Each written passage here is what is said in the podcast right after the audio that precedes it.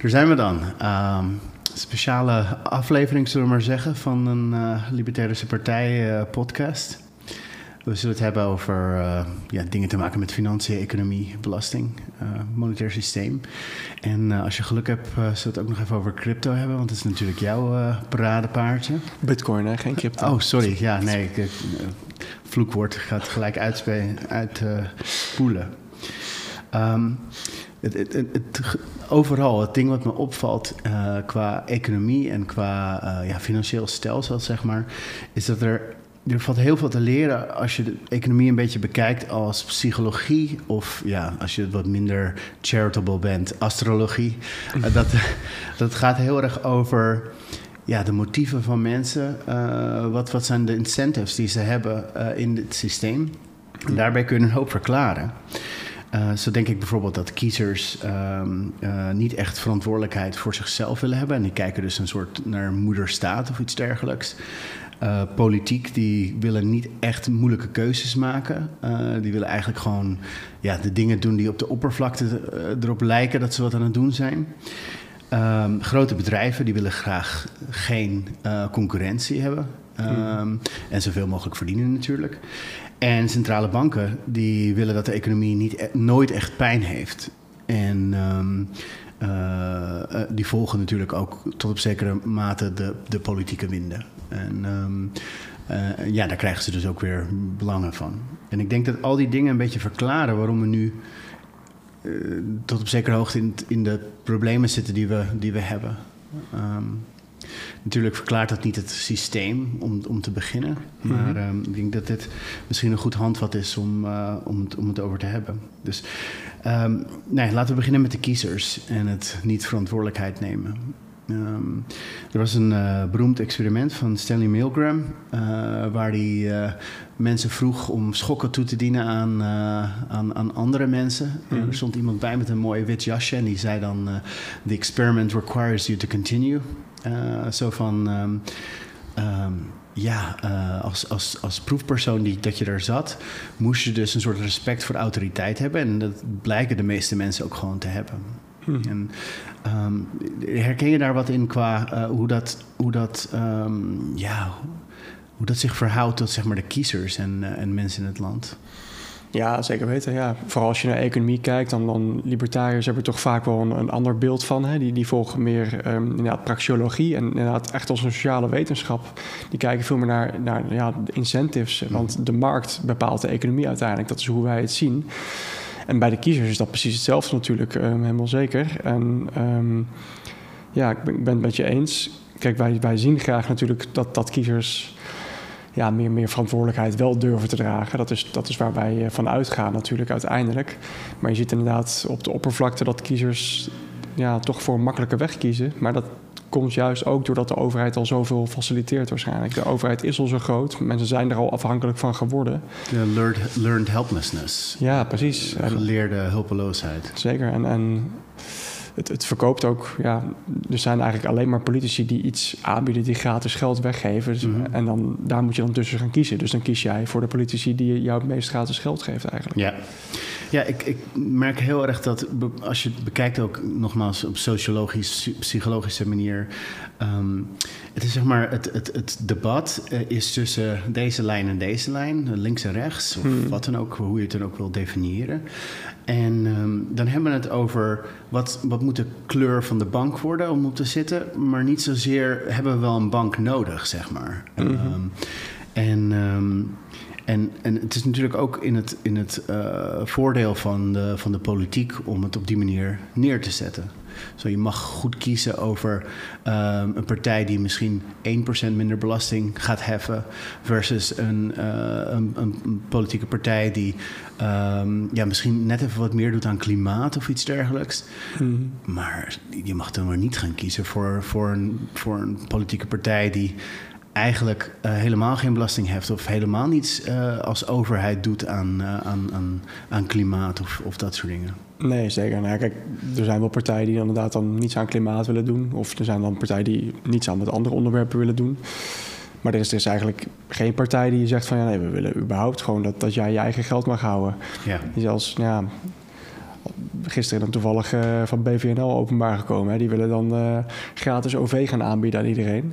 Hmm. En ze zeggen daarvoor, ja, oh ja, hoe moeten we dat dan gaan financieren? Ja, daar gebruiken we dan het klimaatfonds van. Oh ja. Juist, juist precies wat ik dan zeg. Van ja, dat is juist het geld wat als eerste heel makkelijk geschrapt kan worden, waardoor je de overheid kleiner kan maken. Ja. Maar dat gebeurt dan niet. Dan zeggen ze ja, nee, maar willen jullie geen gratis OV dan? Dat is toch fantastisch. En dat uh, stimuleert de economie en dan worden de bedrijven die worden daar happy van, want die, die krijgen dan de economie. Dat zeggen ze zelf. Dat zeiden ze zelf. Hmm.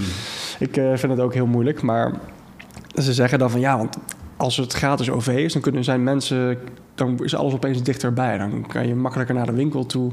Dus het is voor de ondernemers heel fijn dat, dat die uh, mensen daar dan uh, naartoe kunnen, makkelijker, et cetera. Zo, zo leggen ze het uit. Maar goed, in ieder geval, het idee daarachter is van, ja, maar dat is een klimaatfonds van 4 miljard dat, dat willen we juist schrappen. We willen de overheid kleiner maken. Dus dat je niet de autoriteit overdraagt aan de overheid om met, iets met dat geld te doen. Mhm. En dan gaan zij toch weer, uh, terwijl het naar mijn een klassiek liberale partij is, gaan ze dan zeggen: nee, dat geld geven we dan eh, op deze manier uh, voor jullie uit. Ja, dan heb je toch weer over incentives. Kijk, het is veel makkelijker om te zeggen: ja, we nemen dat geld, want we gaan wat doen waar we, waar we punten mee kunnen scoren, dan te zeggen van, nou, misschien gaan we het gewoon een keertje teruggeven, weet je? Uh, niet teruggeven, maar ik bedoel gewoon nooit vragen aan mensen om, om die belasting te betalen. Mm -hmm. het is een beetje, ja, zoals je zegt, vest, vestzak, broekzak verhaal.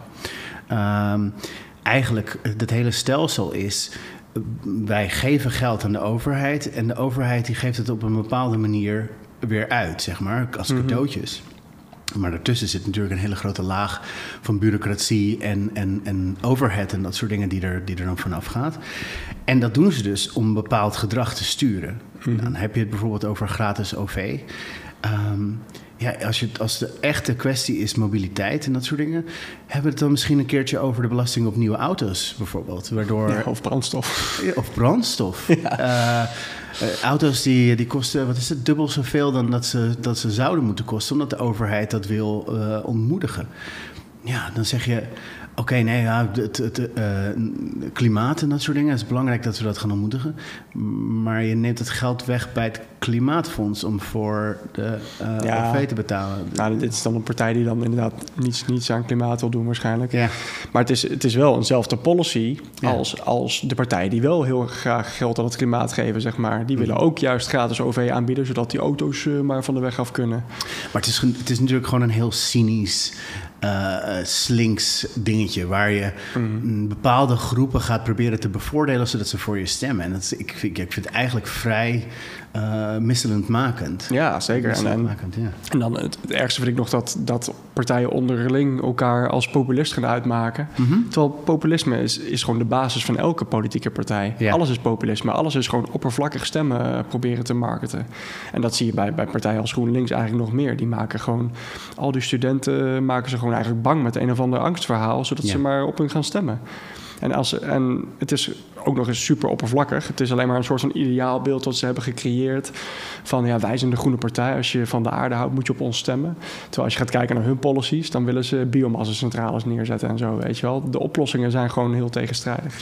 Ja, en ik heb het gevoel dat het hier heel veel in de verkiezingen over gaan hebben. Maar de kosten van bijvoorbeeld dat klimaatbeleid, uh, die wegen niet op tegen de, tegen de voordelen daarvan. Mhm. Het is sowieso, zou geen taak van de overheid moeten zijn. Maar stel nou dat je dat wel zo ziet dan, dan moet je op een gegeven moment, wanneer gaan we kijken naar return on investment? Mhm. Eh, wat, wat levert de wereld op? Wat was het ook weer 0,0000027 graden of iets dergelijks? 36 geloof ik, met vier nullen. Ja. Wat, wat er op jetten zijn. Maar precies hetzelfde. En, en nou ja, wat, waar ik van uitga, is er, er is ook nog eens aan de andere kant zoveel uh, wetenschappelijke documentatie die juist zegt dat welvaart en, en hoe mensen omgaan met, met de aarde en hoe mhm. mensen met hun omgeving omgaan, zeg maar op, een, op een bewuste, duurzame manier. Er is gewoon een hele grote correlatie tussen. Je ziet ook ja, waar mensen slechter met de natuur omgaan, is in de derde wereldlanden. Want die mensen zijn alleen maar aan het overleven. En dat zie je in Nederland ook al. Mensen die, steeds meer mensen moeten naar de voedselbank. Ja. En die, die kunnen echt niet de biologische kipfilet halen, weet je. Die gaan gewoon voor de plofkip voor de helft van de prijs. Want die keuze kunnen ze niet meer maken. Ze hebben daar geen vrijheid meer. Het is makkelijk om principieel te zijn op het moment dat je extra geld hebt. En als je dus kijkt ook naar de kiezers, dan zie je dat, um, dat degene die zich, uh, zeg maar, het minste uh, uh, zorgen maken over hun financiën zijn degene die het meest uh, op dat soort dingen zijn. Terwijl ja, zeker. De, de, mensen die, um, die, ja, die, die niet zeker weten hoe ze op vakantie kunnen gaan of hoe ze voor een huur kunnen betalen. Dat zijn niet degenen die, die graag extra belastinggeld willen geven aan, aan van alles en nog wat. Mhm. Wat er dan wel weer in haakt, is vervuiling. Kijk, uh, het, het, het, het, raakt je direct dat er, dat er uh, luchtvervuiling of uh, landvervuiling of iets dergelijks is. En voor dat soort dingen in de libertaire toekomst zouden we dus ook gewoon ervoor kunnen zorgen dat mensen zo'n bedrijf kunnen aanklagen voor schade. En dat dat, dat soort dingen verhaald worden op de vervuiler. Mm -hmm. um, lijkt me een betere optie dan. Ja, nou kijk, dat is wat je nu ziet. En inderdaad, die, die grote bedrijven die, die mogen eigenlijk nu gewoon... Het, het wordt gesubsidieerd om te vervuilen. Ze hebben... Ja, gesubsidieerd is niet het goed woord, maar het wordt gedoogd, zeg maar. Want Ja. er, is, er is wetgeving die zegt... oh, je mag niet zoveel vervuilen, hoor. Je mag niet zoveel eh, afval dumpen en chemische stoffen. Maar dat betekent dat, dat tot aan die grens van de wet mag het dus wel. Ja. En dan zit ze, er zit ook nog eens een ongelofelijke lobby achter bij die grote bedrijven... die dan die wet een beetje mogen opschuiven. Of ze mogen eh, een beetje... afkopen? Of afkopen, ja, afkopen. Maar in ieder geval dat, dat die controles niet zo vaak plaatsvinden, et cetera. Er zit heel veel grijs gebied tussen die zij kunnen beïnvloeden. Dus het is eigenlijk gewoon, nou ja, het is een wet. Maar als je genoeg geld hebt, dan, dat, dan is de wet nooit geldig natuurlijk. Zo zit het een beetje. En de grote bedrijven hebben het meeste geld. En op dit moment gedoogt dus de overheid in ieder geval de vervuiling. Omdat er dus een wet bestaat tot deze eh, regel, tot deze grens is er niks aan de hand. En dan weten alle inwoners die hun producten kopen, die, die zijn ook niets wijzer. Want die denken van ja, de overheid reguleert het, dus het is oké. Ja. Terwijl in een echt vrije markt, dan moet dat bedrijf gewoon transparant zijn om klanten überhaupt te krijgen. Die moeten gewoon zeggen, oh, dit is ons product en dit doen we en zo wordt het gemaakt. En dan moeten mensen worden eigenlijk ook verplicht om gewoon wat bewuster gewoon met hun koopgedrag om te gaan. Ja. Want er zijn helemaal geen regels, dus je moet eigenlijk gewoon zelf het beter weten. En nu is iedereen alleen maar afhankelijk van de overheid die voor hun goed controleert of het ethische bedrijven zijn. Terwijl op de plek zie je dus dat het niet zo is. Het zijn geen ethische bedrijven en die kunnen lobbyen bij de overheid. Ja, het is ja, nogmaals het weggeven van, van verantwoordelijkheid. Eh, iemand zal er wel naar kijken. Eh, iemand zal er wel eh, ja, een, een keurmerkje op doen of iets dergelijks. En dat, dat wordt wel geregeld voor ons. Ja, vaak gebeurt dat gewoon niet. Ehm, Nee. Ja, nogmaals, kiezers die willen geen verantwoordelijkheid nemen, maar de politiek ook niet. Ehm, moeilijke keuzes. Als je het Mhm. bijvoorbeeld hebt over eh, de woningmarkt. En ehm, eh, vraag versus aanbod op de woningmarkt.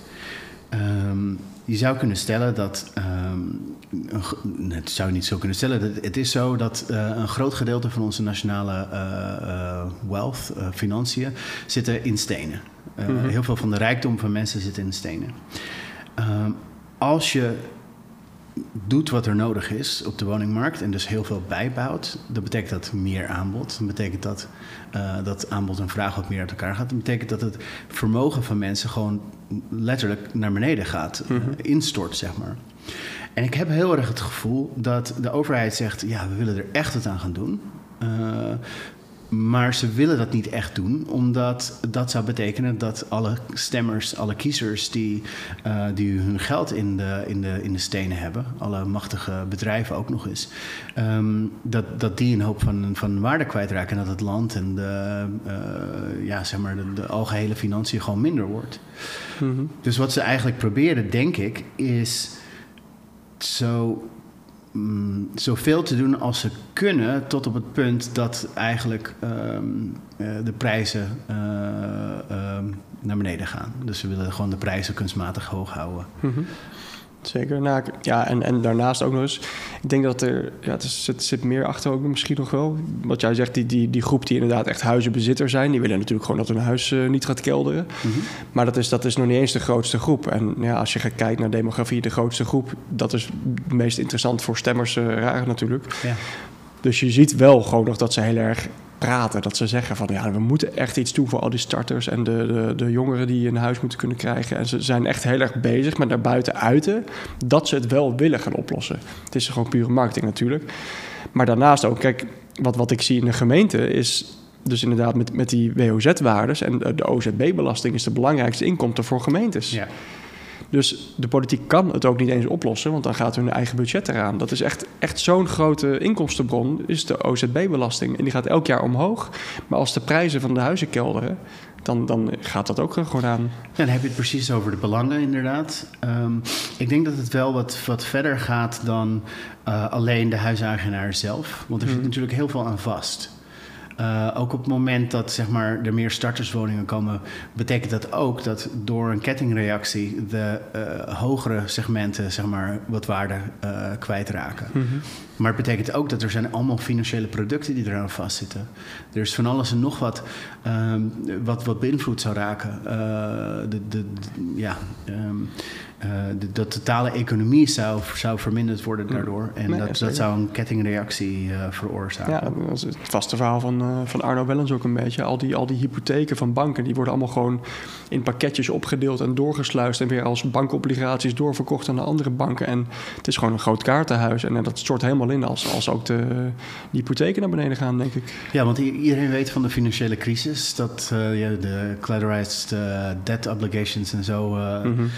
um, en uh, toen las ik, uh, ja, misschien was het een jaar of twee later, dat ze, dat ze er een nieuwe term voor hadden bedacht. Het is gewoon helemaal anders, maar het was eigenlijk precies hetzelfde. En mm. uh, ze doen het weer gewoon. Ik weet niet in hoeverre dat in Nederland zo is, maar er, er, zullen manieren zijn om, om gewoon debt te verkopen. of in ieder geval te, te, te hedgen op een bepaalde manier. En dat betekent dat er counterparty risk is, dat, dat andere partijen daar gewoon voor, voorop staan. En dat, dat zal iedereen beïnvloeden. Mm -hmm. Tot uh, moet de overheid ze weer redt als er een crisis is, natuurlijk. Ja, zeker. Nou ja, dat is, dat is het ding. En eigenlijk sinds, juist sinds 2008 inderdaad, die crisis, is het, is het hoe de banken zich zijn gedragen, is alleen nog maar uh, erger geworden. Want zij, ja. zij hebben gewoon gezien van oké, okay, als puntje bij paaltje komt, dan worden wij gered. Ja. Dus zij kunnen zich nog risicovoller gaan gedragen. Want hoe meer risico's ze nemen, hoe meer winst ze hebben natuurlijk. Maar ze hebben geen risico meer als, als uiteindelijk ze, als ze failliet zouden gaan, worden ze gered. Als ze too big to veel zijn. Dus, dus ja. kunnen ze nog, nog risicovoller gaan beleggen en nog meer winst gaan halen. Wat ze dat voor de, mensen hazard. Ja, precies. Ja. En voor, voor de mensen die, ja, die bij die bank zitten, waarvan het geld uh, belegd wordt. Ja. Die zijn altijd sociaal natuurlijk. Je zag het uh, in Amerika. Er, was, uh, er waren wat grote banken. De grootste banken. Mm. Silicon Valley Bank en nog wat andere waren, waren ondergegaan. En vervolgens was er paniek in het systeem. En uh, ze hadden daar zo'n mooi uh, depositogarantiesysteem. Mm. Uh, en dat hebben ze toen totaal uitgebreid tot zonder limiet, zonder wat dan ook. en ze, ze, ja, ze hielpen dus dan ogenschijnlijk de, ehm, de, de, mensen die geld op die rekeningen hebben. Mm. Maar het, het, alternatief was geweest dat ze gewoon die banken hadden geholpen. Dat, was, dat waren de keuzes. Ze hadden het niet, zeg maar, mm uh, zo gelaten. Ik zie toch dat in het algemeen dat regulatie, uh, dat soort dingen, in het belang is van grote bedrijven. Dat je denkt van, oké, okay, nee, bedrijven willen allemaal een soort uh, Mad Max wereld hebben waar alles kan en alles mag. Mm -hmm. Maar de grootste bedrijven zijn juist degene die die wetgeving vaak schrijven. Vooral uh, ja, in andere landen weet ik daarvan. Mm -hmm. En, um, en voor pushen en voor lobbyen, omdat dat betekent dat er minder kleine bedrijven bij komen. Dat de kosten van, uh, van entry in een, in een markt uh, gewoon uh, groter worden. Ja, 100%. En, en het, is, het is mijn vaste argument bij deze discussie. Want inderdaad, ze zeggen altijd... ja, maar in, in de vrije markt is alleen maar goed voor de grote bedrijven. Dan krijg je anarchie en dan krijg je recht van de sterkste. En de grote bedrijven zijn eenmaal het sterkste. Dat is ja. wat ze altijd zeggen. Maar het is gewoon niet waar. En er is nog steeds in al die discussies, jarenlang, heeft nog nooit iemand mij één bedrijf kunnen noemen die geen monopolie heeft gekregen zonder overheidsinvloed. Ja. Het, het, kan alleen maar met overheidsinvloed kan je echt een monopolie krijgen. En, en in ieder geval jouw marktpositie als monopolie gaan misbruiken. Ja. En gewoon geen enkel bedrijf kan je noemen die, die dat niet heeft gehad. En, en dan werkt zo'n monopolie eigenlijk net als eh, de overheid op een gegeven moment. Dan raken ze bloated, dan, mm. uh, dan, dan hebben ze te veel bureaucratie. Uh, weet je, alles kan qua, qua geld. Uh, en, en, en het is gewoon niet goed voor, voor de, voor de consument. En het is niet goed voor, um, ja, voor, voor, voor het bedrijf zelf, zeg maar. Um, ze worden niet gedwongen om Um, om te innoveren. Nee, te ja, innoveren. zeker. Ja, nee, dat, daar, daar ben ik het meest uh, bewust van. Überhaupt zeg maar de, de patenten al. Kijk, ik, ik het is zo erg dat ik eigenlijk nu gewoon tegen, tegen patentwet ben geworden. Patent is alleen maar, wat je nu ook bij de farmaceutische industrie vooral ziet. Ze dan maken ze een nieuw medicijn, wat eigenlijk precies hetzelfde is. Misschien één molecuultje anders gemaakt, zodat ze het nu opnieuw op de markt kunnen brengen. Dan komt er weer een patent op. Terwijl hetzelfde medicijn net het patent is van afgelopen, zeg maar, weet je wel. Maar dan moeten ze, en dan kunnen zij weer lobbyen bij alle artsen, et cetera, om dat nu een medicijn te verkopen. Het wordt gewoon zoveel misbruik van gemaakt. Ja, ik weet dat er veel misbruik van, van wordt gemaakt. Ehm, maar uh, stel je nou eens aan de andere kant voor dat jij wat bedenkt. Ehm, en uh, de volgende dag komt iemand en die, die stelt dat en die heeft net wat meer marketingbudget en die, eh, die neemt de hele markt over. Um, ja, het, het, het lijkt me dat het systeem gewoon wat meer um, fair of, of met gezond verstand moet komen. Dat het, um, ja, net als in een rechtbank, dat een rechter kan zeggen: Oké, dit is niet een redelijke gang van zaken, zeg maar. Mm -hmm. uh, in plaats van dat we, dat we iets toekennen gewoon op een technicality. Um, tenminste, ja, dat lijkt mij een beter idee. Ja, nou, dat sowieso. Kijk, en alles wat wat het systeem wat eerlijker maakt, waarin die, die machten wat minder gecentraliseerd zijn. Want je hebt het dan inderdaad over justitie. Ja. Kijk, de, de overheid die handhaaft de patenten natuurlijk. Hè? Want de overheid heeft dan ook nog eens de, de monopolie op die macht, zeg maar, op, ja. de, op de wetgeving. En, en ja, als het erop aankomt, op monopolie op geweld om het te handhaven. En dat, dat is voor mij gewoon het, het storende eraan. Hoe, hoe je gewoon ziet hoe dat allemaal verweven is geraakt met elkaar. En inderdaad, die lobby is nu gewoon zo machtig geworden dat je er niet meer onderuit kan. En, en nou ja, kijk, ik, ik ben bewust van de argumenten van patenten dat als jij iets uitvindt, dan moet dat op een bepaalde manier jou, jouw recht daarvan beschermd kunnen worden. Yeah. Maar nou ja, hoe je ziet in de praktijk nu, dat het eigenlijk bijna nooit meer op die manier gebeurt ook. Het is al sowieso dat, dat alle onderzoekers, die worden al van tevoren met een budget betaald. Hè? Dus de uitvinders. En die zitten al binnen een bedrijf. En die bedrijf, die, het patent wordt dan sowieso van het bedrijf. Het is, het is bijna nooit meer dat, dat een uitvinder echt zelf recht heeft van zijn eigen uitvinding. En het, wordt nu, het is nu ook al zo in het systeem ingebouwd dat die patenten zoveel waard zijn dat, dat alleen maar de grote bedrijven kunnen betalen voor het onderzoek. En daar zit dan ook weer concurrentie tussen bij die uh, onderzoekers, et cetera. Je ziet dat daar ook al zo gecentraliseerd is, mm -hmm. dat je het niet echt meer een bescherming van het idee kan noemen. Ja. Ja, in principe is het wel gewoon heel vrije markt om te zeggen dat het, uh, dat het niet moet kunnen. Maar mm-hmm. ja, aan de andere kant is ja, een tegenargument lijkt me ook wel weer dat bedrijven dan minder gaan investeren. En dat is natuurlijk wat de pharma uh, ja. mensen zeggen. Zeker, precies. Dat, dat is nou, wat zij zullen zeggen natuurlijk. Ja, ik, ik heb er heel veel discussies over gevoerd, ook, ook binnen de Libertaire Partij natuurlijk. Want daar zijn de, de meningen misschien wat meer over verdeeld. Maar ik, ik, zie zelf eigenlijk steeds meer dat het, dat het gewoon... Ja, dat, dat het ook geen taak van de overheid zou horen te zijn. Het is, het is gewoon beïnvloeding van de vrije markt ja. en van de bedrijven. Ja. En, en vooral dat de overheid dat kan handhaven, dat er daardoor die lobby kan plaatsvinden, is gewoon compleet onethisch. En, en ik, ik vind het ook, ook gewoon alle uitvindingen in de geschiedenis. Het, er zijn nooit, wanneer zijn patenten pas uitgekomen, zeg maar. Het, het, het, is niet zozeer dat er geen uitvindingen meer zullen zijn als er geen patent is. Want juist hoe vrijer de markt wordt, hoe meer interessant het wordt om, om te innoveren, denk ik. Hmm.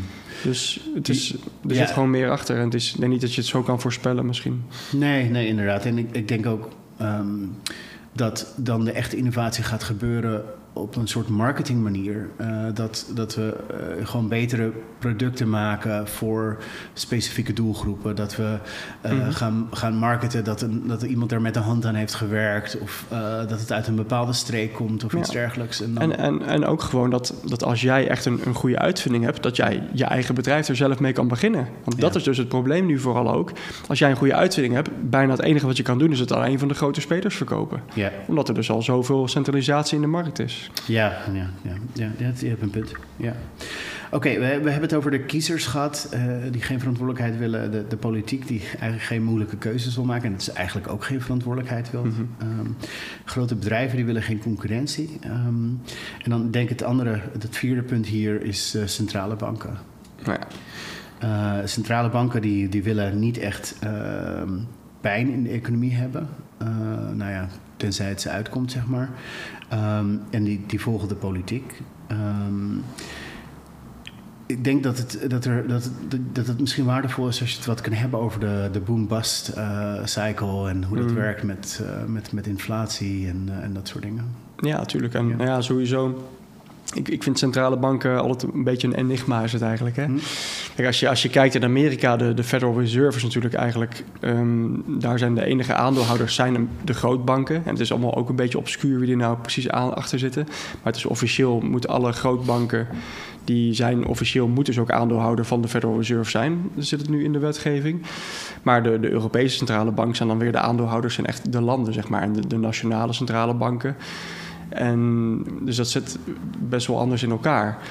Maar om, om nou te zeggen dat, dat, dat de centrale banken geen, geen overheidsinstantie zijn, vind ik ook weer lastig. Want het is in Europa sowieso zijn het overheidsinstanties. Het zijn dan wel uitbesteed dat het onafhankelijke organisaties moeten zijn. Maar als je ziet hoe, hoe wereldwijd de, de dollar, zeg maar, eigenlijk monopolie op het geld heeft, wereldwijd via de IMF en via alle leningen die ze bij alle landen hebben. Mhm. Dan is eigenlijk de Federal Reserve die dicteert de andere centrale banken. Ja, terwijl dat dat dus, ze moeten gewoon volgen. Ja. precies, terwijl dat, dat, dat is dus eigenlijk meer een soort van private aandeelhouderschap achter zit. Ja. Dus, dus hoe. Maar wie weet er ook wat er gebeurt bij de ECB? Want het- ze, ze, ze staan totaal boven alle lidstaten. Mhm. Niemand heeft het recht op audit. Ze mogen zelfs. ehm, er, is geen, geen, er wordt geen belasting geheven, er wordt geen. Ehm, de- geen justitiële eh, Mhm. dingen mogen daar gedaan worden. Eh, het, is, het is totaal, eh, zeg maar. Een, Ja, ook een- helemaal een obscuur. Vrijstaat. Ja, zeker. En dus ja, wie weten wij wat daar gebeurt eigenlijk? Het antwoord is nee. Nee. We En- zien en- het wel in de economie. Ja, en, en nou ja, dus het officiële verhaal is natuurlijk sowieso dat, dat zij de taak hebben om inderdaad de, de economie en de, de rentes en van banken alles te reguleren. Om het inderdaad te zorgen dat de economie zo ja, synchroon blijft lopen. Ja. Ehm dat is natuurlijk zijn ze zelf ook allemaal gebonden aan wetgeving. Ook wetgeving die ze zelf al bij enige tijd weer aan het breken zijn. Hè, met eh, staatsobligaties opkopen, wat ze eerst niet mochten doen. Wat ze nu dus ook gewoon weer aan het doen zijn. Wat, wat ook weer voor allemaal belangenverstrengelingen aan het zorgen is. Ja. Maar überhaupt inderdaad, zelfs als zij zouden doen wat ze moeten doen...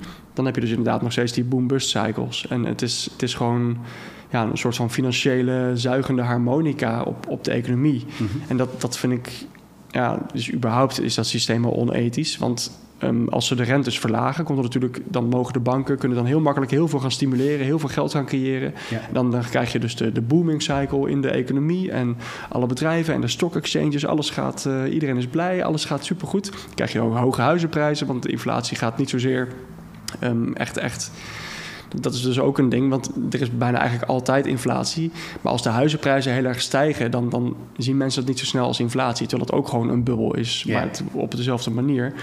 Maar mensen hebben er minder last van in, in de benzineprijzen of in de voedselprijzen, et cetera. Dat, dat komt dan op een andere manier terecht. Dat is pas echt als het in de markt gestimuleerd wordt, zoals met de coronatijd. Dat mensen gewoon echt contant wat geld in het zak krijgen om eh, te stimuleren. Maar, maar tijdens die boomcycle ehm, zie je gewoon dat de banken gewoon heel veel inkomsten hebben ook. En de stock exchanges. Dus dat zijn sowieso alle grote bedrijven die heel veel kunnen investeren. En dus vaak ook inside information daarin hebben in hun eigen bedrijven. Ehm, dus nou ja, maar dat, dat, dat is dan een periode waarin iedereen blij is. En dan, dan wordt het ook alleen maar zo in de media gepresenteerd van... oh ja, het gaat zo goed met de economie en het gaat zo goed met het land... en er is niks aan de hand. Maar de normale mensen die hebben daar helemaal niet zoveel profijt van. En als dan daarna ehm, er inflatie op gaat treden... dus dan moeten de centrale banken weer gaan eh, de rentes omhoog gaan gooien... zoals ze nu heel snel gedaan hebben... dan zie je dat al die grote bedrijven... die gaan gewoon alles doorberekenen in hun prijzen. En dan komt alles komt weer bij de bodem terecht. Dus het enige wat er gebeurt... als je gewoon wat stappen terug doet en naar het systeem kijkt... is het dus die zuigende harmonica, boom-bust cycle...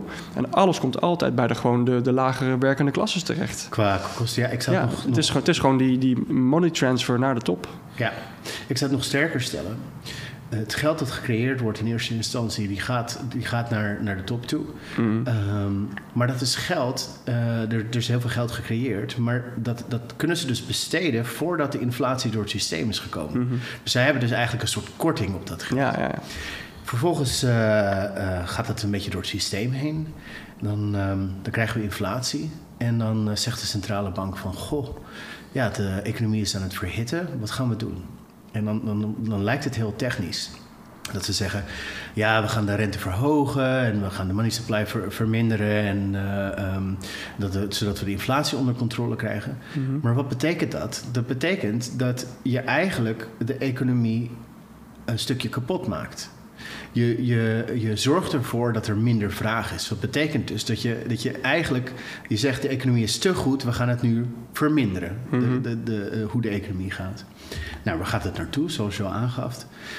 Dat soort dingen hebben het meeste effect op mensen die, eh, ja, gewoon normale mensen, zeg maar. Mhm. Dus ze- worden aan, aan beide kanten inderdaad, ja, eh, excuse my French, gefukt. Eh, aan, de, aan de ene kant doordat ze eh, geld krijgen wat al eh, inflatie heeft gehad, terwijl de, de top dat niet heeft. Mhm. En, en ten tweede omdat zij alle slechte gevolgen van de, van, van de inflatiebestrijding krijgen. Ja, zeker. Ja, waar, wat vooral gebeurt is natuurlijk dat alle producten duurder worden. En de mensen die het meeste van hun eigen inkomsten uit moeten geven aan producten om überhaupt te overleven, die hebben daar last van. Ja. Terwijl de mensen die inderdaad gewoon daar maar een klein procent van hoeven te geven om dagelijks te leven. En de rest gewoon in hun vermogen kunnen uitgeven om die inflatie tegen te gaan. Mhm. Om dat te beschermen. Die, die hebben daar eigenlijk minder last van. Dus, dus het is echt gewoon een wealth transfer. En Tom, eh, ik eh, zit hier als, eh, als eventjes, eh zeg maar, GroenLinkser, een devil's advocate. Ik ga er vandoor. Ja. Ehm, betekent het niet dat je gewoon die, die, die rijke mensen die top wat meer moet belasten, zodat we het aan de, aan de arme mensen moeten geven? Tuurlijk, ja. Robin Hood was gewoon een held, weet je. Dus Ja. het is allemaal oké. Nou ja, kijk... Nee, sowieso niet natuurlijk. Want precies wat we zien met die boom-bust cycles... Als, als die grote bedrijven meer geld moeten betalen... het maakt echt geen enkel verschil. Want die laten alles gewoon doorbreken in de prijs. Ja. Denk jij dat zij gewoon maar opeens eh, ja, good Samaritans gaan zijn? eh? kijk, ik, ik zie het niet eens als dat zij, dat zij alleen maar criminelen zijn... daar in die top van de bedrijven. Zoals GroenLinksers toch vaak zeggen. in hun, eh, wat in hun interesse is. Ja, Maar- kijk, en, en geld verdienen is nou eenmaal in hun interesse. En kijk, ik zie het echt wel als onethisch als je echt een monopoliemacht hebt en misbruik maakt van je marktpositie op die manier. En dat je daardoor te veel vraagt. Maar dat is wat het systeem biedt. En waarom zou je het dan niet doen? Als, als het erop aankomt, als jij 20 euro op straat ziet liggen, dan pak je het toch ook op, weet je wel. Dan denk je niet van, oh ja, ik laat het maar liggen, want misschien heeft iemand anders het meer nodig. Je vindt het nog. Ehm, ja, ik, ik, ik wil er wel van zeggen dat het, ehm, het misschien het meest onduidelijke voor mensen is dat dit probleem van de wealth transfer is gecreëerd door de overheid. Mhm. Dus nogmaals, ehm, ze creëren een probleem en dan is de oplossing erbij om meer dingen te doen die problematisch zijn. Maar Mhm. laten we dus gewoon het, echt over het probleem hebben. Het probleem is dus dat er, dat er zulke dingen zijn als eh, centrale banken, dat er zulke dingen zijn als, ehm, als eh, quantitative easing en, en, en, en eh, rente die centraal gesteld wordt en, en allerlei regulatie en Mhm. van allemaal ge- geklooi met, met, met de knopjes om de juiste outcome te krijgen. Ja, en, en dus dat, dat kunnen ze ook nog eens alleen maar doen doordat zij monopolie hebben op het geld. Ja. door de overheid. Want de overheid verplicht ons om belasting te betalen in die euro. Dus dat, dat creëert gelijk een monopolie. Want wij kunnen niet om de euro heen. Want Mhm. we moeten onze belasting erin betalen. En de belasting is ondertussen ja, minstens 50% van onze inkomsten ongeveer. Dus je hebt sowieso al een monopolie gebouwd op dat financiële systeem. Dat monetaire systeem. Wat zij compleet kunnen manipuleren. Ja. Ja, het is, het is aan alle kanten eh, oneerlijk en eh, het, het, het veroorzaakt eh, heel veel pijn en een wealth transfer. Tot er op een gegeven moment ja, een revolutie of een grote crisis of iets dergelijks komt en dan begint het weer helemaal opnieuw. Mhm. Een paar keer gebeurd. Ehm, laten we misschien eens gaan denken aan een, aan een andere toekomst, aan een, aan een libertarische toekomst. ja? Ehm, ja, misschien kunnen we het erover hebben. Ehm, ik vind zelf dat eh, de libertarische eh, insteek is, zeg maar, verantwoordelijkheid voor jezelf. Ehm, niet voor een ander. Mhm. En eh, dat, dat als je verantwoordelijkheid neemt voor andere mensen, dat dat totaal vrij, vrijwillig is.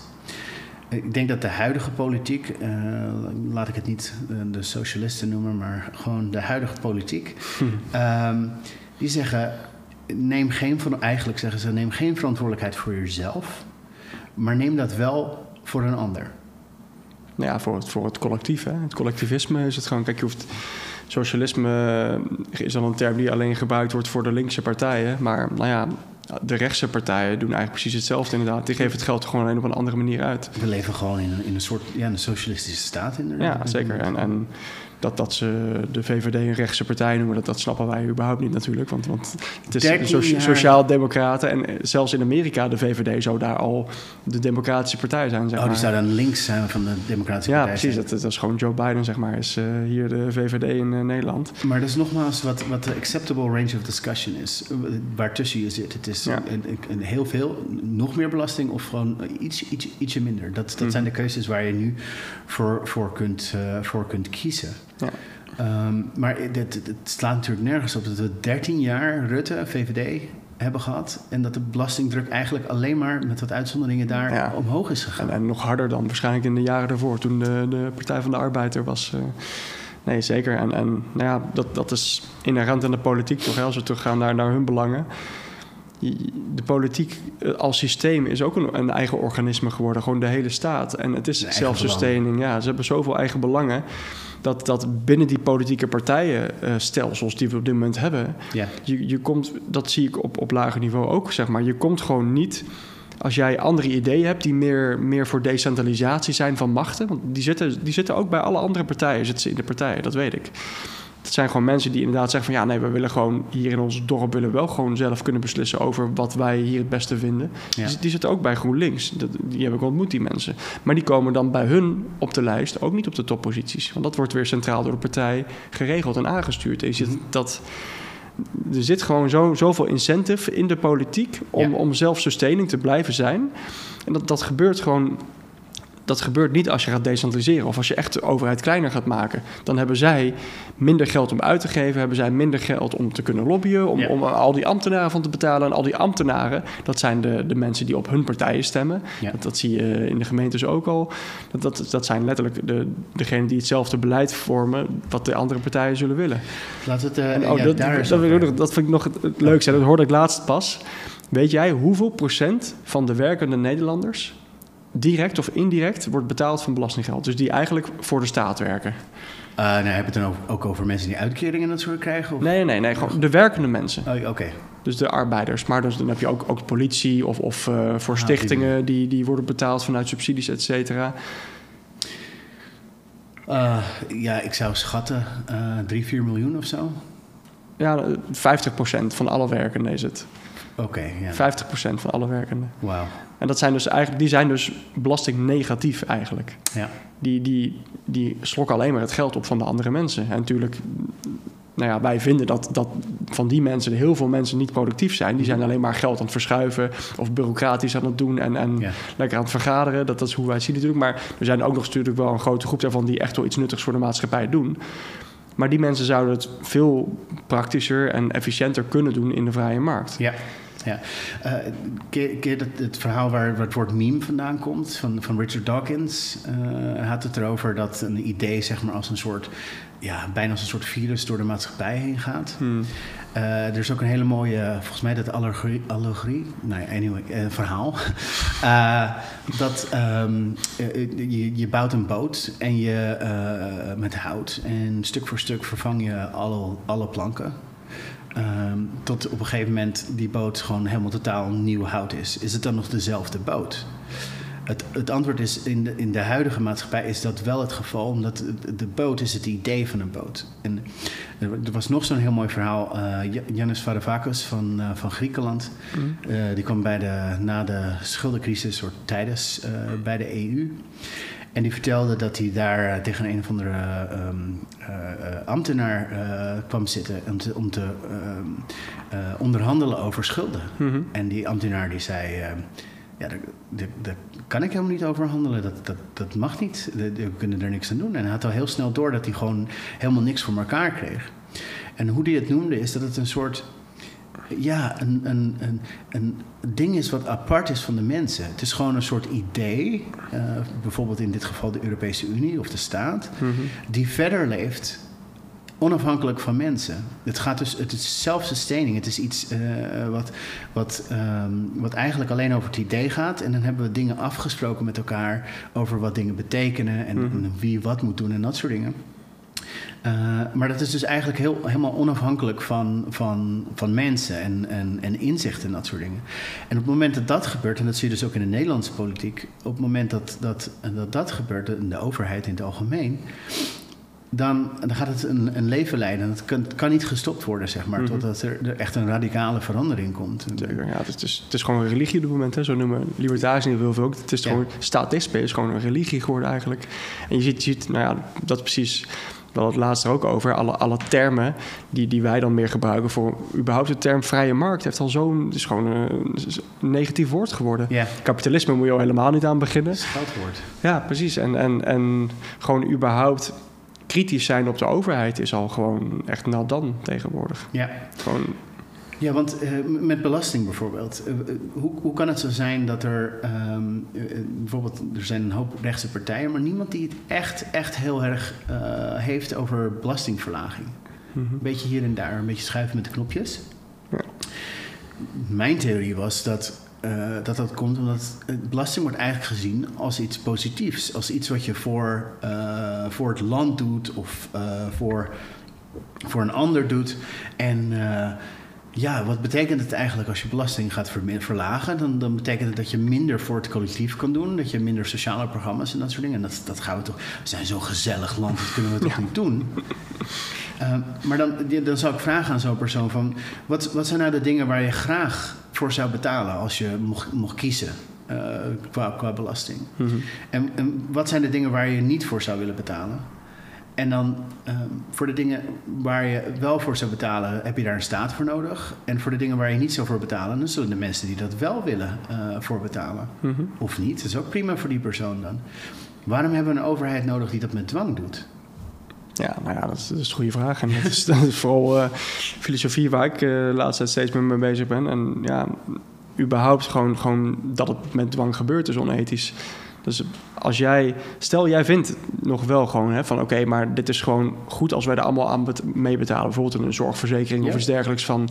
Ja, maar sommige mensen, kijk, we betalen er allemaal voor, zodat als er met één iemand iets ergs gebeurt, dan hoeft dat hij niet in zijn eentje alles hoeft te betalen, zeg maar. Dat is gewoon een risico wat we dan met z'n allen spreiden of zo. Ja. Echt, echt heel collectivistisch. En kijk, er valt iets voor te zeggen als je daarachter staat. Maar inderdaad, als maar jij. Gewoon als, eigen verantwoordelijkheid. Ja, precies. Maar inderdaad, als je het dan gewoon heel erg zou verkleinen en zou zeggen van oké, okay, jullie zijn met z'n drieën vrienden. Zouden jullie het goed vinden om met z'n drieën een potje te maken van mocht, uh, mocht een van jullie een ongeval krijgen, dat jullie het dan samen opvangen? En dat kan je met z'n drieën misschien nog wel uitkomen en best uh, afspreken. Maar als je dan met z'n drieën zegt, oké, okay, maar ja, wij zijn met z'n tweeën en um, jij bent onze vriend en wij gaan jou dwingen om eraan mee te betalen. Wij verplichten jou. Ja. Is, dat dan, is dat dan al ethisch, zeg maar? Nee. Als, als, je, als, je, als je dat aan een random persoon op straat zou vragen, zou die daar dan mee instemmen, denk je dat? Ja. Ik denk het niet. En, en als jij dan opeens het wel via de staat gaat doen. En de politici die verkopen het verhaal heel mooi, alsof het solidariteit is inderdaad. Ja. Dan is het er opeens een, een, derde persoon, een autoriteit tussen die die dwang bij andere mensen oplegt, zodat je het niet zelf hoeft te doen. Ja. En dan vinden mensen het wel oké. Okay. Ja, hetzelfde als er was een heel mooi filmpje laatst waar ze mensen bij een demonstratie dat we meer migranten moesten binnenhalen, gingen Oh, ze ja, vragen. Uh, ik, heb, ik, ben hier van, voor een, uh, voor een uh, NGO of iets dergelijks en ik ben aan het eh, inventariseren wie graag migranten in huis willen nemen. mag ik jouw naam erbij schrijven? Want ik zie dat je hebt hier een bord, meer migranten in binnen. en, en iedereen zegt nee natuurlijk. Niemand, hè? Ja, Niemand die doet het. Nou ja, sorry, ik heb een huurhuis, ik mag niet zomaar mensen in huis ja. nemen, et cetera. Allemaal excuses natuurlijk. Ja, maar het is, het is prima zodat je, dat je het geld van een ander kan uitgeven. Mhm. Mm -hmm. of, of de tijd of de, of de energie of, of wat ja. dan ook. En, en, dan nog, weet je, kijk, je noemde immigratie, maar er zijn, er zijn zoveel, zoveel stichtingen die, die gewoon compleet, die niet zoveel subsidies krijgen, maar die compleet van donaties leven. Ja. Waarom? Er is zoveel bewijs in de maatschappij dat, dat gewoon vrijwillige solidariteit ook gewoon aanwezig is. Terwijl we nu dus in dat onderdrukkende monetaire systeem leven. Ja. Als, als er meer vrije markt is en we hebben meer geld, zouden we veel meer geld zelf aan solidariteit kunnen geven. Maar zelfs nu is er gewoon zoveel bewijs dat, dat mensen echt wel gewoon graag vrijwillig ook bijdragen als het erop aankomt. Dus waarom is er dan zo slecht vertrouwen in de mensheid dat het niet zou gebeuren zonder overheid? Ja, als je dus kijkt naar, naar rijke landen met een wat vrijer systeem. als je bijvoorbeeld kijkt naar, naar Zwitserland of Hongkong, uh, Singapore. Um, nou, noem, noem nog wat bepaalde staten in Amerika, dat soort dingen. Dan zie je uh, ja, veel minder overheid, veel minder belasting. Uh, maar ook veel meer een, een soort van echte solidariteit. Niet Mhm. solidariteit met een tussenpersoon ertussen, maar, maar eh, gewoon je, je, je buurman helpen als er een probleem is. Of eh, je zus eh, die, Ja. eh, die, die een rekening niet kan betalen, eh, helpen sponsoren. Nee, zeker. En ik denk, ik denk ook niet alleen echt kleinere overheid, maar vooral gewoon als je het meer decentraliseert. Dat, dat, dat mensen op lokaler niveau ja, een soort van, van verplicht worden om gezamenlijk hun eigen eh, domein in te richten. En daar samen gezamenlijk ook met je buren over te beslissen. Dan, Ja. dan denk ik dat je gewoon een veel hechtere community creëert ook samen. Ja, waarom, zou- waarom zou je het niet gewoon eh, lekker lokaal en, en Ja. samen doen? Nou, daarover gesproken, misschien kunnen we het nog even hebben over eh, hoe we de Nederlandse staat zien, hoe we de economie zien, hoe, we, hoe we belasting en dat soort dingen zien. Als, als Daar hebben we nog niet over gepraat, bedoel je? Nee. Pardon? Daar hebben we nog niet over gepraat, bedoel je? Nou ja, we hebben het hier wat- wat onze oplossing zou gegeven, Laten we inderdaad Ja. eh, ja, gewoon even hè, doorpakken. Nee, zeker. Ja, nou ja, de Libertaire Partij, we hebben nu een programma wat is voor minarchisme natuurlijk. Dus wij zien eigenlijk dat de overheid überhaupt niet in, in de vrije markt of in jouw persoonlijke levenssfeer ehm, invloed zou moeten hebben. Alleen ehm, nog voor rechtsbescherming. Dus inderdaad, nou ja, politie, justitie en defensie natuurlijk.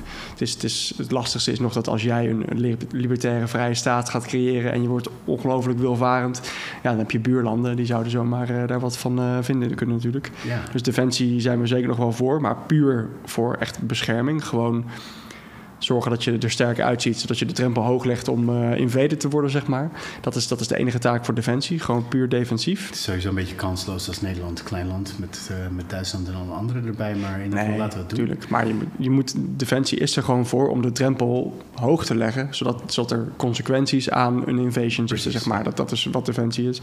En nou, behand- de rechten handhaven precies hetzelfde natuurlijk. Je moet gewoon zorgen dat, dat als iemand jou kwaad doet, dat er consequenties zijn. En dat, dat kan je dan in een rechtssysteem inbouwen. Ja. Dus dat is waar wij dan voor zijn nog. En dat is, dat is al 90% van de belasting die naar beneden gaat uiteindelijk. Want wij willen de overheid nog maar alleen op die kerntaken inzetten. Mhm. En dat is eh, de, inderdaad justitie, ehm, ehm, het leger en... eh, en, en, eh, Handhaving, dus eh, ja, politie, politie. vooral dan. Eh. Ja, en, en, en dus het idee is een nachtwakerstaat, zoals het ook wel genoemd wordt. En dan in plaats van echt belasting te gaan heffen aan de hand van... goh, ik wil graag dat Jantje eh, niet meer met, eh, met de auto naar zijn werk gaat... dus ik ga daar eh, extra geld naar geven. Eh, in plaats van dat ehm, gaan, we, gaan we gewoon één heffing voor, voor die dingen eh, doen... en eh, met een factuur. Ja. Kun je het voorstellen, een, factuur die je krijgt van precies. de En, overheid... en gewoon transparant inderdaad. Ja. Het belangrijkste. Want nou ja, de, blijft, blijft, de corruptie blijft altijd op de loer liggen. Weet je, zelfs, zelfs al heb je, zijn, we, hebben, zijn wij geslaagd, zeg maar. Stel, de Libertaire Partij heeft het land kunnen hervormen naar Mhm. een nachtwakerstaat met zo min mogelijk overheidsinvloed. Als, als al die belastingen die we nog wel hebben, gewoon nog steeds in een, in een gezamenlijk potje kunnen komen, dan, dan zie je gewoon dat het weer fout kan gaan. Want dan heb je nog steeds gewoon die, die politici die je nog wel hebt, of de justitie die gewoon mogen bepalen waar het geld heen gaat. Mhm.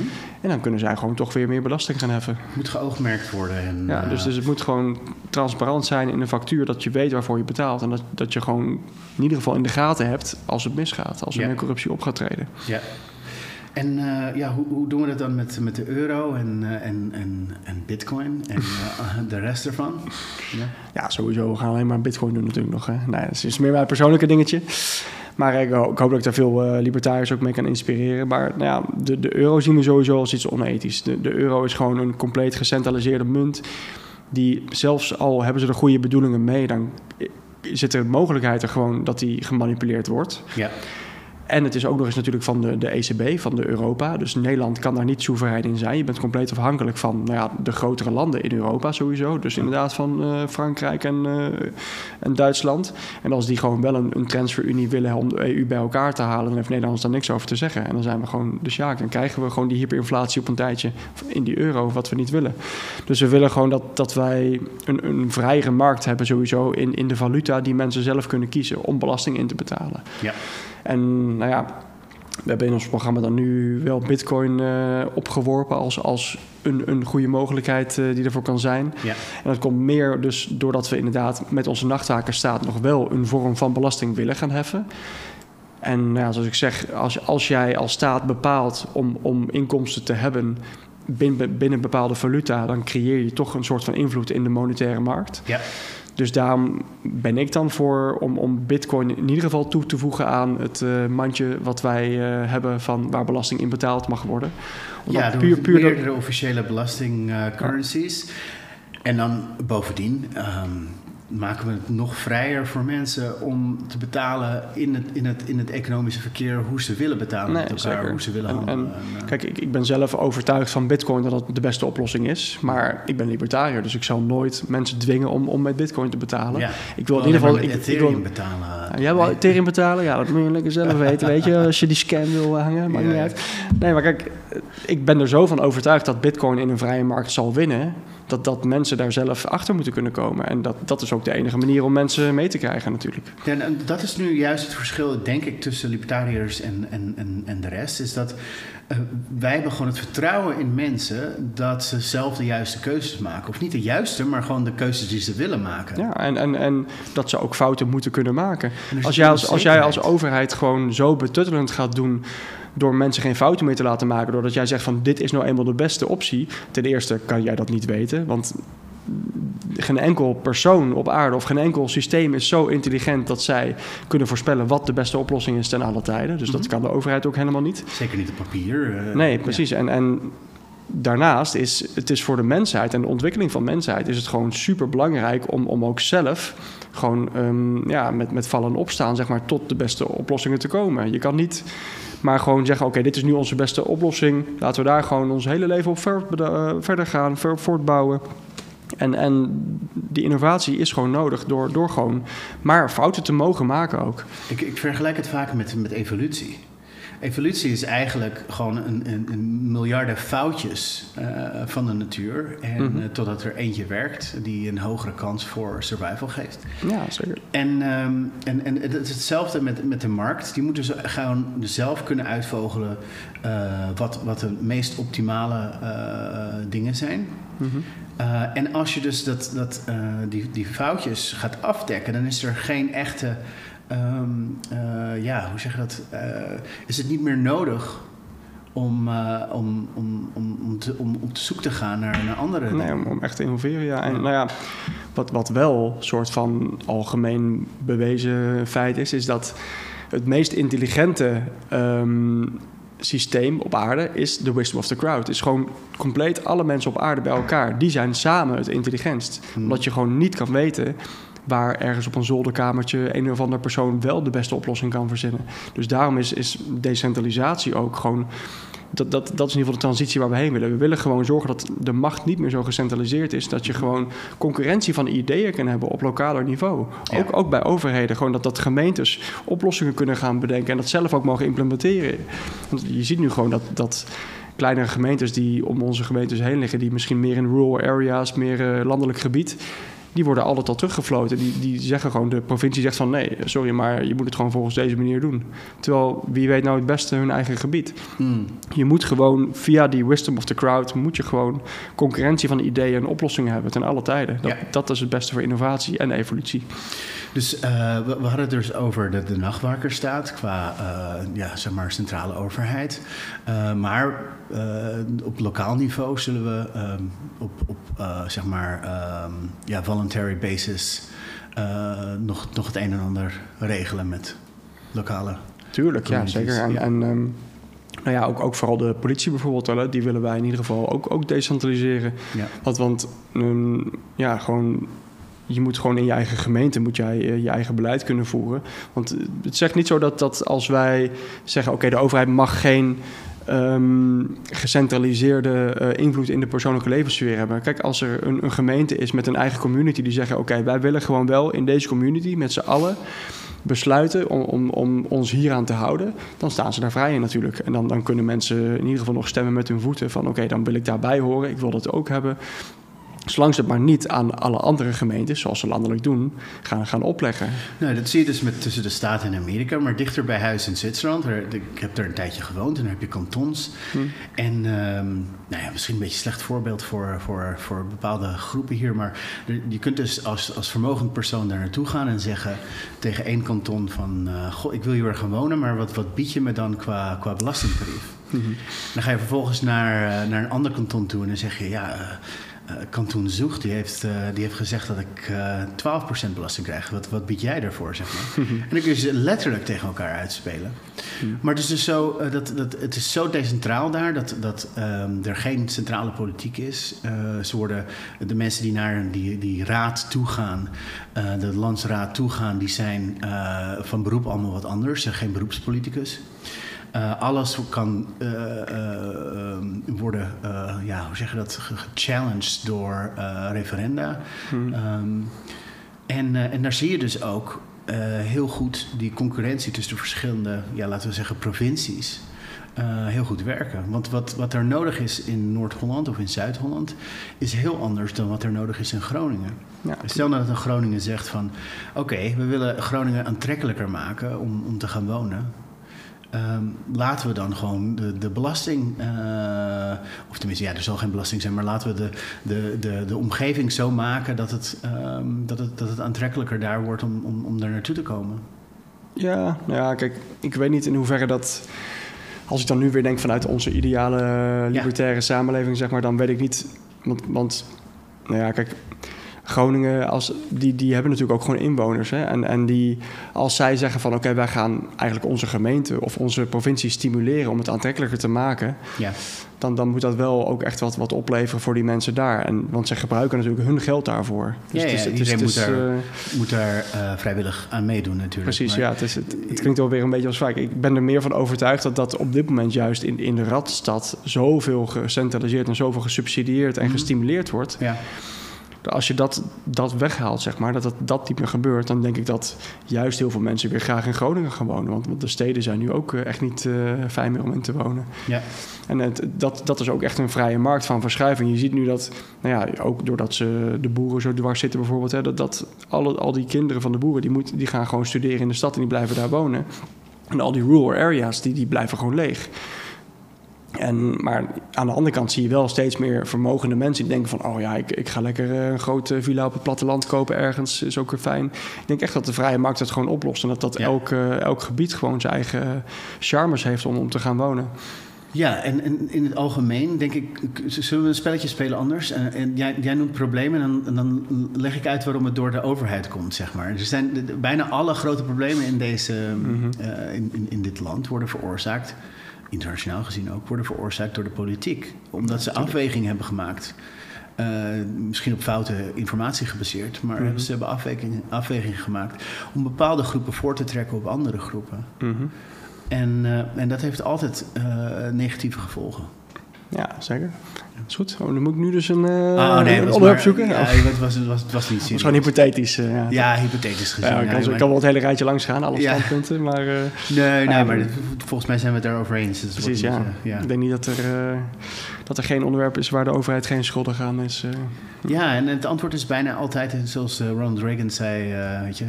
The, the, the solution to the problem is not the government, the, the government is the problem. Mm -hmm. Ergens, zoiets. Ja. Um, dat, dat ja, bijna altijd het geval. Ja. Nee, zeker. De oplossing is uh, nooit meer overheid, in ieder geval naar ons idee. Terwijl nou, uh, de overheid zelf wel altijd uh, claimt dat dat de oplossing is natuurlijk. De oplossing is altijd meer overheid, zegt de overheid. Dat noemen ze in de financiën talking your book. Ja. Weet je, je, je hebt een mooie uh, aantal uh, aandelen in je portfolio en dan ga je erover hebben hoe, uh, hoe goed die aandelen wel niet zijn, zodat die, die jouw eigen waarde mogen gaan. Nou, dat is hetzelfde met, um, met de overheid. Ja. Ja. On that note, laten we gedag zeggen. tot de volgende keer. Sure. En um, nou, ik hoop dat je ervan genoten hebt. Zeker, dankjewel.